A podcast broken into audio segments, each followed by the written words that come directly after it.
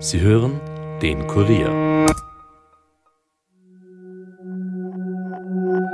Hallo bei den Fakebusters. Mein Name ist Armin Arbeiter und heute fragen wir uns, ob die Wichtigen und Mächtigen der Welt vielleicht gar keine Menschen sind.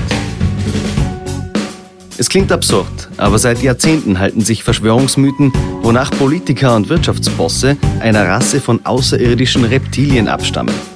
Sie sollen Formwandler sein und schon vor tausenden von Jahren die Erde erreicht haben.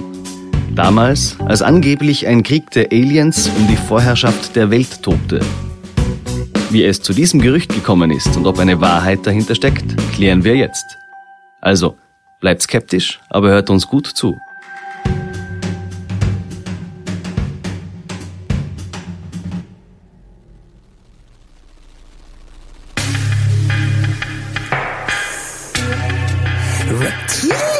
Wir kamen aus dem All, um diese Welt hier zu beherrschen, um euch dann zu kontrollieren. Wir sind Helden, ihr seid Schergen. Euer Geld nehmen wir gerne. Guckt, wir haben's drauf. Ihr habt Schuppen in den Haaren, wir haben Schuppen anstatt Haut. Dieses Puppenhaus gebaut, das ihr Gesellschaft nennt. Wir beherrschen diese Welt, ihr seid nur Helferchen. Jurassic Lars und DMXe bringen es hier in ihrem Reptiloiden-Rap auf den Punkt.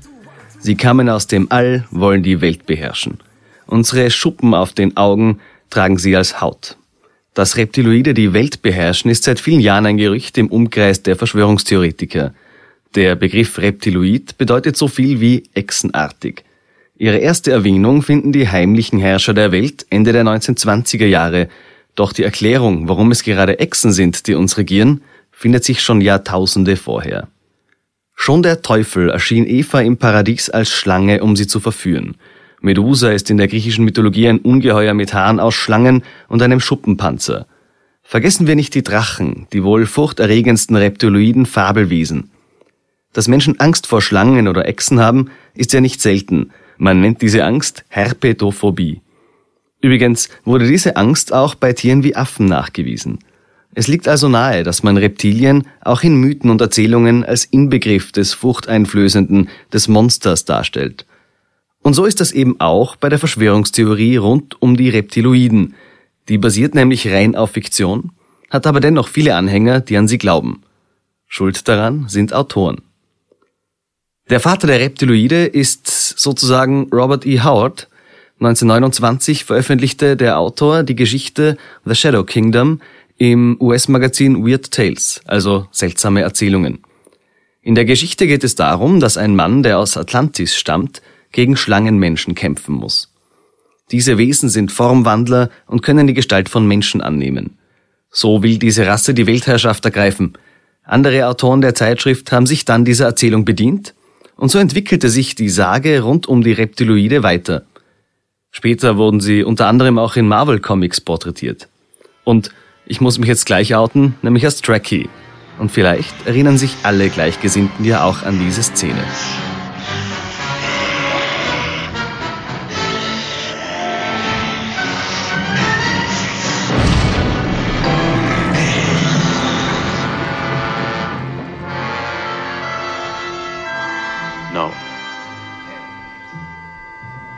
No, I won't kill you. Maybe you thought you were protecting yourself when you attacked the outpost. Hier kämpfte Captain Kirk gegen einen Gorn, einen Vertreter einer reptiloiden Spezies, verschonte ihn aber dann. Und noch besser zur heutigen Verschwörungstheorie der Reptiloiden passt die Beschreibung der Vot, einer Spezies, die von Hadrosauriern aus der Kreidezeit der Erde abstammt, die in der Raumschiff Voyager Serie vorkommt. Aber abgesehen davon, dass die Literatur die Reptiloiden für sich entdeckt hat, glauben tatsächlich viele Verschwörungstheoretiker daran, dass diese Spezies die Welt regiert. So sollen zum Beispiel die britischen Royals Reptiloide sein, ebenso wie der Kennedy-Clan und fast alle anderen wichtigen Persönlichkeiten dieser Welt. Der Mythos ist ganz eng mit anderen Verschwörungstheorien verknüpft, wie zum Beispiel QAnon, Präastronautik, Ufologie oder der New World Order. Auch dazu haben wir schon Folgen gemacht, also hört doch mal rein. In diesen Folgen haben wir auch schon über David Icke gesprochen, einen britischen Esoteriker aus dem rechten Lager. Icke beschreibt die Reptiloiden im Sinne der QAnon-Theorie, die ja besagt, dass die Weltelite Kinder entführt und sich von deren Blut ernährt. So könnte man ewig jung bleiben und die Weltherrschaft an sich reißen. In Ikes Variante besteht die Elite aus Reptiloiden und muss deshalb das Menschenblut trinken, weil sich diese Spezies eben davon ernährt. Die außerirdischen Wesen sind laut Ike schon seit Tausenden von Jahren auf der Erde und regierten zum Beispiel auch schon in Babylon. Neben der Queen seien auch die Ex-Präsidenten Bush, die Obamas, die Clintons in Wahrheit Reptiloide. Und auch Angela Merkel kommt nicht ohne dem Zutun von Reptilien aus. Dafür wollen YouTuber sogar einen Beweis gefunden haben. 2019 hatte die deutsche Bundeskanzlerin immer wieder Schwächeanfälle bei offiziellen Staatsempfängen erlitten. Wenn die deutsche Bundeshymne gespielt wurde, fing die Kanzlerin plötzlich mehrmals an zu zittern. Die Erklärung dafür war schnell gefunden. Merkel werde neuerdings von Reptiloiden ferngesteuert. Diese Fernbedienung funktioniert über bestimmte Frequenzen. Und die Nationalhymne stört aber ausgerechnet diese Frequenzen, weshalb die Verbindung zu den Reptiloiden unterbrochen wurde und Merkel zu zittern begonnen hat. Klingt ja logisch, oder? Nein, wohl eher nicht. Mediziner erklärten die Anfälle damit, dass die Kanzlerin einfach extrem unter Stress gestanden habe und sich diese Schwächeanfälle durch das Zittern geäußert haben. Für eingefleischte Verschwörungstheoretiker ist das natürlich von den Fake News gemachter Blödsinn. Nun wäre aber zumindest einmal geklärt, wer aller Reptiloid ist oder zumindest von ihnen gesteuert wird und was sie wollen, nämlich die Weltherrschaft erlangen. Aber wo kommt die mysteriöse Spezies eigentlich her? Darüber hat Autor Len Carsten erst 2020 ein Buch veröffentlicht. Das Werk des Parapsychologen und Uvologen heißt Die geheime Weltherrschaft der Reptiloiden. Laut Carsten spielte sich alles so ab. Reptiloide sind Außerirdische, die sich vor Tausenden von Jahren auf der Erde ansiedelten. Sie breiteten sich schnell aus doch um ihre Übernahme der Macht auf der Erde zu verhindern, schickte die Galaktische Föderation speziell ausgebildete Soldaten von den Plejaden zur Erde. Sie sollten eine weitere Ausbreitung der Reptiloide verhindern. Im Kampf ging Lemurien, das Land der Reptiloiden, unter und sie zogen sich unter den indischen Subkontinent und die Antarktis zurück.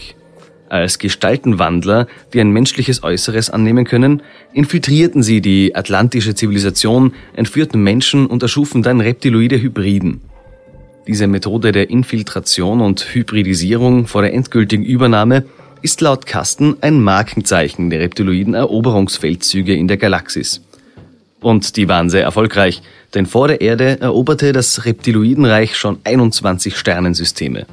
In seinem Buch, das übrigens als Sachbuch ausgewiesen ist, erklärt Kasten auch die Verbindung der Reptiloiden mit dem Geheimbund Illuminati, die eine Allianz bilden. Erst durch diese Verbindung hätte die Menschheit Technologie nutzen können. Auch die Nazis profitierten laut dem Parapsychologen von den Reptilien. Und um wirklich keine Verschwörungstheorie auszulassen, soll die CIA schließlich auch Präsident John F. Kennedy 1963 umgebracht haben, weil er vorhatte, die Machenschaften der US-Regierung mit den Reptiloiden öffentlich zu machen. Die machte nämlich angeblich auch gemeinsame Sache, ein Fehler, wie sich laut einer Verschwörungstheorie von 1979 herausstellen sollte.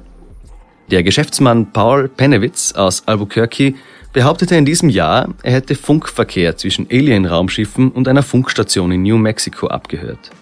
Angeblich ging es in dem Protokoll um einen Geheimvertrag der CIA mit den Reptiloiden, die eine Basis des US-Militärs nutzen wollten. Der Vertrag sei laut Benewitz aber von den Reptiloiden gebrochen worden. Die extraterrestrische Spezies soll sich Schusswechsel mit US-Militärs geliefert haben und außerdem Menschen entführt haben, um Experimente an ihnen durchzuführen.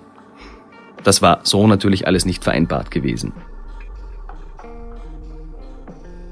So weit, so absurd. Aber wie erkenne ich als herkömmlicher Mensch so einen Reptiloiden, wenn er vor mir steht?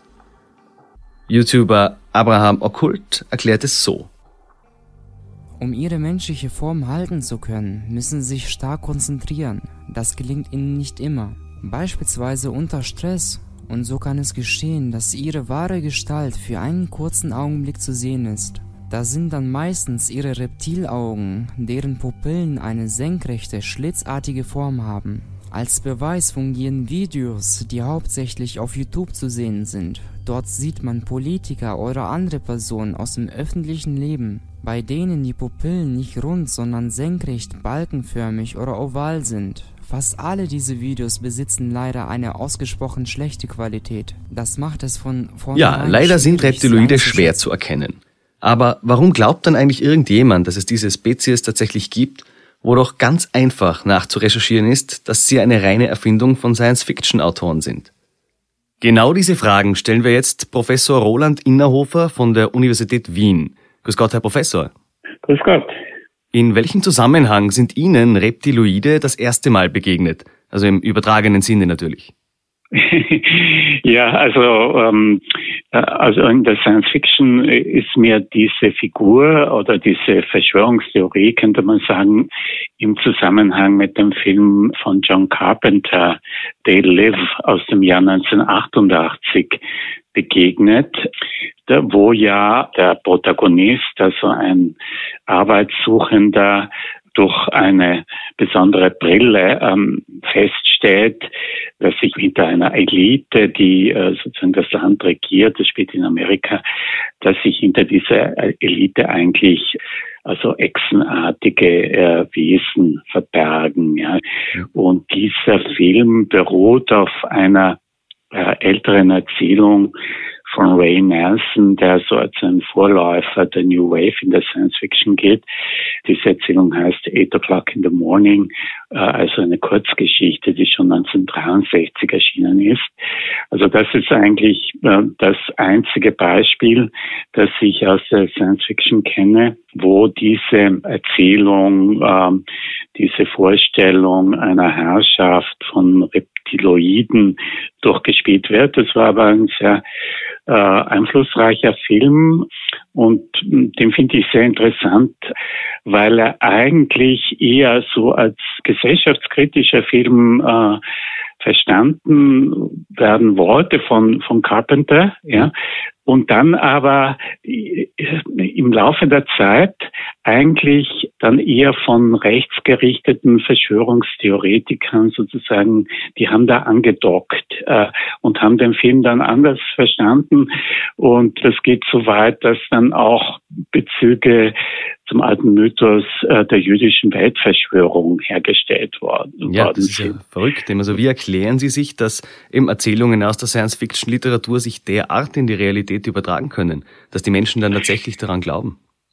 Äh, naja, ich glaube, das Problem ist weniger, dass jetzt die Erzählungen geglaubt werden. Ja, es gibt natürlich solche Fälle wie zum Beispiel das bekannte, berühmte Hörspiel von Orson Welles, das beruhte auf den, auf den Roman von H.G. Wells, The War of the Worlds, also der Krieg der Welten. 1938 wurde das für das Radio produziert von Orson Welles. Ähm, dieser Roman. Und da geht es ja um, um, die Invasion von Marsianern, also von Marsmenschen. Und da äh, haben also viele Zuhörer das wirklich geglaubt, weil es auch sehr realistisch dargestellt wurde und haben dann beim Sender CBS angerufen und, und äh, also panikartig äh, nachgefragt, was es damit auf sich hat.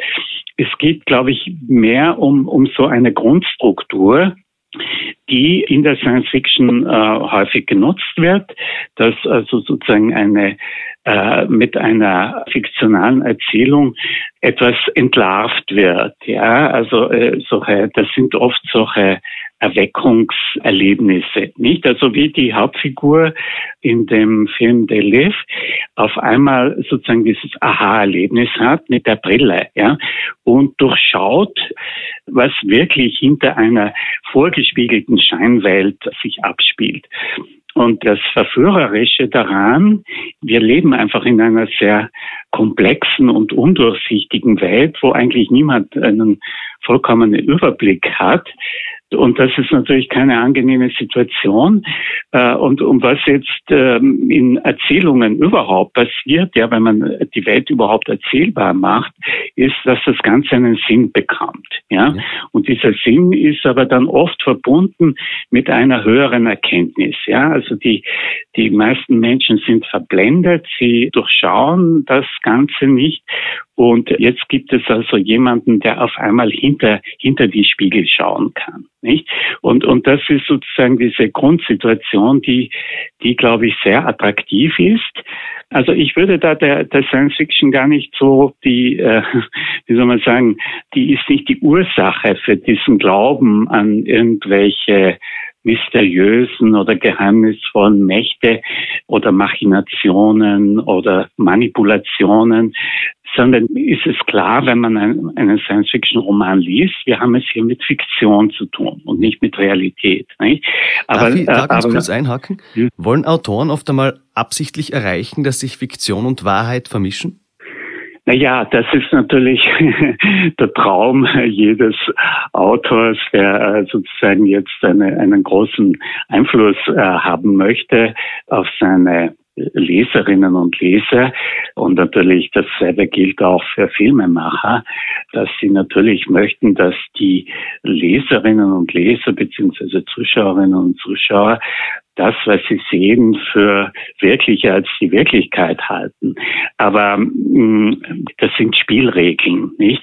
Das ist sozusagen für den Zeitraum, wo ich im Kino sitze oder einen Roman lese, tauche ich in eine Welt ein. Und wenn diese Welt sozusagen beeindruckender ist als die reale Welt, dann ist es natürlich ein riesiger Erfolg für den Autor oder den Regisseur. Nicht? Wenn jetzt aber die Zuschauer aus diesem Spiel ausbrechen und dann äh, glauben, dass das, was ihnen äh, in, in einem Roman oder in einem Film ähm, also gezeigt wird oder äh, ähm, was ihnen erzählt wird, wirklicher sei als die Wirklichkeit, dann ist es eigentlich nicht die Verantwortung der Autoren oder der Autorinnen, äh, sondern das ist eigentlich ein, ein gesellschaftliches äh, Phänomen, das äh, eine bestimmte Symptomatik eigentlich anzeigt. Und man muss sagen, dass gerade in der Science Fiction die wirklich guten Autoren oder auch Filmemacher eigentlich nie von so einer einfachen Erklärung ausgehen, sondern eigentlich immer eine neue Komplexität aufdecken, ja, auch wenn das ideologiekritisch ist, ja, also das sozusagen das äh, also wie bei Carpenter einfach diese neoliberale Wirtschaftsideologie, ja, die in, in den USA unter Reagan eben geherrscht hat. Wenn das sozusagen als eine Ideologie entlarvt wird, dann ist aber das, was dahinter steckt, keine einfache Erklärung, ja, dass da irgendwelche Echsenmenschen dahinter stehen, sondern es wird einfach die Vielschichtigkeit der Realität aufgezeigt. Das haben wir zum Beispiel einen Autor wie Philip K. Dick, bei dem diese Verschwörungen auch immer eine ganz wichtige Rolle spielen, der selbst auch an Paranoia erkrankt ist. Ähm, ein großartiger Autor, der aber zeigt, wenn etwas entlarvt wird, wie immer wieder eine neue, äh, etwas Neues erscheint, das selbst wieder in Frage gestellt werden muss. Ja? Also wo dieser Prozess des Infragestellens immer weiter geführt wird. Also was ich sagen wollte, es gibt sozusagen eine ganz merkwürdige Ähnlichkeit zwischen eigentlich einer aufklärerischen Ideologiekritik, ja, die, ähm, die zu Recht sagt, dass wir manipuliert werden, dass wir durch, durch Medienmächte, auch durch wirtschaftliche Mächte, durch Werbung und so weiter beeinflusst werden und manipuliert werden und dass wir das durchschauen lernen müssen, ja, oder darauf reflektieren lernen müssen. Und diese Verschwörungstheorie, die eigentlich so ein ähnliches Aha-Erlebnis, also so ein Erweckungserlebnis vermittelt, ja, also plötzlich durchschaue ich etwas, aber das Problem also bei den Verschwörungstheorien ist, dass sie dann glauben, sie hätten die Wahrheit äh, erkannt, nicht? Und das natürlich der Ideologiekritiker nicht macht. Nicht der Ideologiekritiker, der äh, zeigt, dass die Welt eigentlich noch komplexer ist, als sie uns äh, vorgegaukelt wird von bestimmten äh, ja wirtschaftlichen oder auch politischen Mächten. Ja? Also das ist, glaube ich, eine interessante Analogie, die auch irgendwie zeigt, dass das nicht so einfach ist. Äh, man kann auch nicht die ähm, Verschwörungsmythen kann man eigentlich nicht widerlegen, weil sie sind nicht auf äh, Falsifizierbarkeit ausgerichtet. Nicht? Sie sind, äh, sie funktionieren nicht so. Ja? Und ähm, also sozusagen es steckt hinter jeder Verschwörungstheorie auch ein sehr ernstzunehmendes Bedürfnis, sich ähm, sozusagen zu wehren, ja, Widerstand äh, zu leisten gegenüber Mächten, ja, die es ja tatsächlich gibt, die uns versuchen in, in eine ganz bestimmte Richtung äh, zu lenken oder zu steuern, nicht? Also Stichwort Neoliberalismus zum Beispiel, nicht? Mhm. Wo uns ja auch eine bestimmte Lebensform und eine bestimmte Anschauung, auch eine bestimmte sozusagen äh, Form der Marktwirtschaft sozusagen als die einzig mögliche äh, suggeriert wird, eingeredet wird. Also dass man dem skeptisch gegenübersteht, ist ja nicht falsch. Ja? Äh, das Problem der Verschwörungstheorien ist, dass sie dann eine vielleicht noch abstrusere Erklärung bieten, ja, die aber dann alles auf einmal äh, sinnvoll erscheinen lässt. Und das ist natürlich die große Verführung. Und das ist natürlich die Ähnlichkeit auch mit Romanen, nicht? Äh, sondern mit traditionelleren Romanen, die uns auch eine Welt äh, bieten, wo es äh, klare Zusammenhänge gibt, wo alles einen Sinn hat, ja, wo jede Kleinigkeit, äh, also wenn, wenn jemand in einem Roman erkrankt, dann hat es eben einen Sinn. Aber wenn ich jetzt plötzlich an Krebs erkranke, dann kann, kann das auch sein, dass es einfach, dass ich einfach Pech gehabt habe und dass es ein Zufall ist, nicht? Und das ist aber natürlich viel schwerer erträglich, als wenn ich dann je, etwas habe, was dafür verantwortlich ist, nicht? Oder wenn das in eine bestimmte sinnvollen Zusammenhang gestellt wird, auch wenn das ein böser Zusammenhang ist, nicht? Ja. Na, na klar, und da ist einfach die Literatur als, als Werkzeug äh, etwas Wunderschönes, aber eben gerade weil die Grenzen zwischen Fakt und Fiktion in der Literatur verschwommen sind, ist es natürlich auch für manche dann, kann man fast sagen, gefährlich, oder? Ja, naja, äh, es ist natürlich so, wenn Literatur jetzt ein, nur äh, ein Spiel wäre, ja, dann würde auch niemand Literatur lesen. Ja. Äh, also die, diese scharfe Trennung zwischen Fakt und Fiktion ist natürlich auch nicht vorhanden, ja. Und, und klar, klarerweise, wir lesen Romane, weil diese Romane etwas mit unserer Wirklichkeit und mit unserer Erfahrung und mit unserem Leben zu tun haben. Sonst wäre das ja langweilig. Natürlich, ist und, ja unglaublich äh, bereichernd. Also. Genau, ja. Das heißt, es gibt diese, diesen Bezug. Aber es gibt natürlich auch die Gefahr, wenn, wenn also jemand äh, sozusagen äh, Erklärungsmuster die in einem Roman vorhanden sind, einfach unkritisch auf die Wirklichkeit überträgt, dann wird es eben gefährlich, nicht? Also die Grundregel, die wir ähm, als Konsumenten von Kunst haben, ist, dass wir auch wissen, dass diese Welt, die in der Kunst erschaffen wird, eben äh, nicht einfach eins zu eins übertragbar ist auf die Wirklichkeit. Nicht? Es sind einfach äh, Möglichkeiten natürlich, die Wirklichkeit zu betrachten, die äh, auch in der Science Fiction natürlich immer wieder uns gezeigt werden, also auch Gedankenexperimente, nicht? Und dieser Film von John Carpenter, den ich genannt habe, ist natürlich auch so ein Gedankenexperiment. Was wäre, wenn es so wäre, ja, dass da tatsächlich irgendwelche echsenartigen Mächte uns beherrschen würden. Aber natürlich, dass das eine Metapher ist, ein, ein, Bild und nicht die Realität ist, ja. Also, dass es hier um Metaphern geht. Das ist, das ist was so, wie wenn man dann eine, ein, eine Metapher, also ein Bild wörtlich nimmt und sagt, ja, genau so ist es, ja. Es sind Reptiloide, die uns beherrschen, nicht? Also, das ist dann sozusagen der Kurzschluss. Ja? Während bei Carpenter diese Reptiloiden eine Art von, ja, vom Bild sind dafür, dass es vielleicht eine Elite gibt von Leuten, die viel Geld haben, ja, und die uns mit Werbung, aber auch mit Medienmacht versuchen sozusagen eine eine einzige, ähm, also dass sozusagen eben diese, diese neoliberale Wirtschaftsform die einzig wahre ist und dass wir uns alle äh, nach dem zu richten haben. Und es ist ja nicht zufällig bei Carpenter ein Arbeiter, der diesen Widerstand leistet und der diese Erkenntnis auf einmal hat. Und das wurde dann interessanterweise nach Trump, ja, der genau eben äh, sozusagen auch da angesetzt hat, der sich ja selber inszeniert hat als jemand, der ähm, gewissermaßen den kleinen Mann, also das Volk, äh, vertritt gegenüber einer undurchschaubaren Bürokratie, nicht das Deep State. Ja?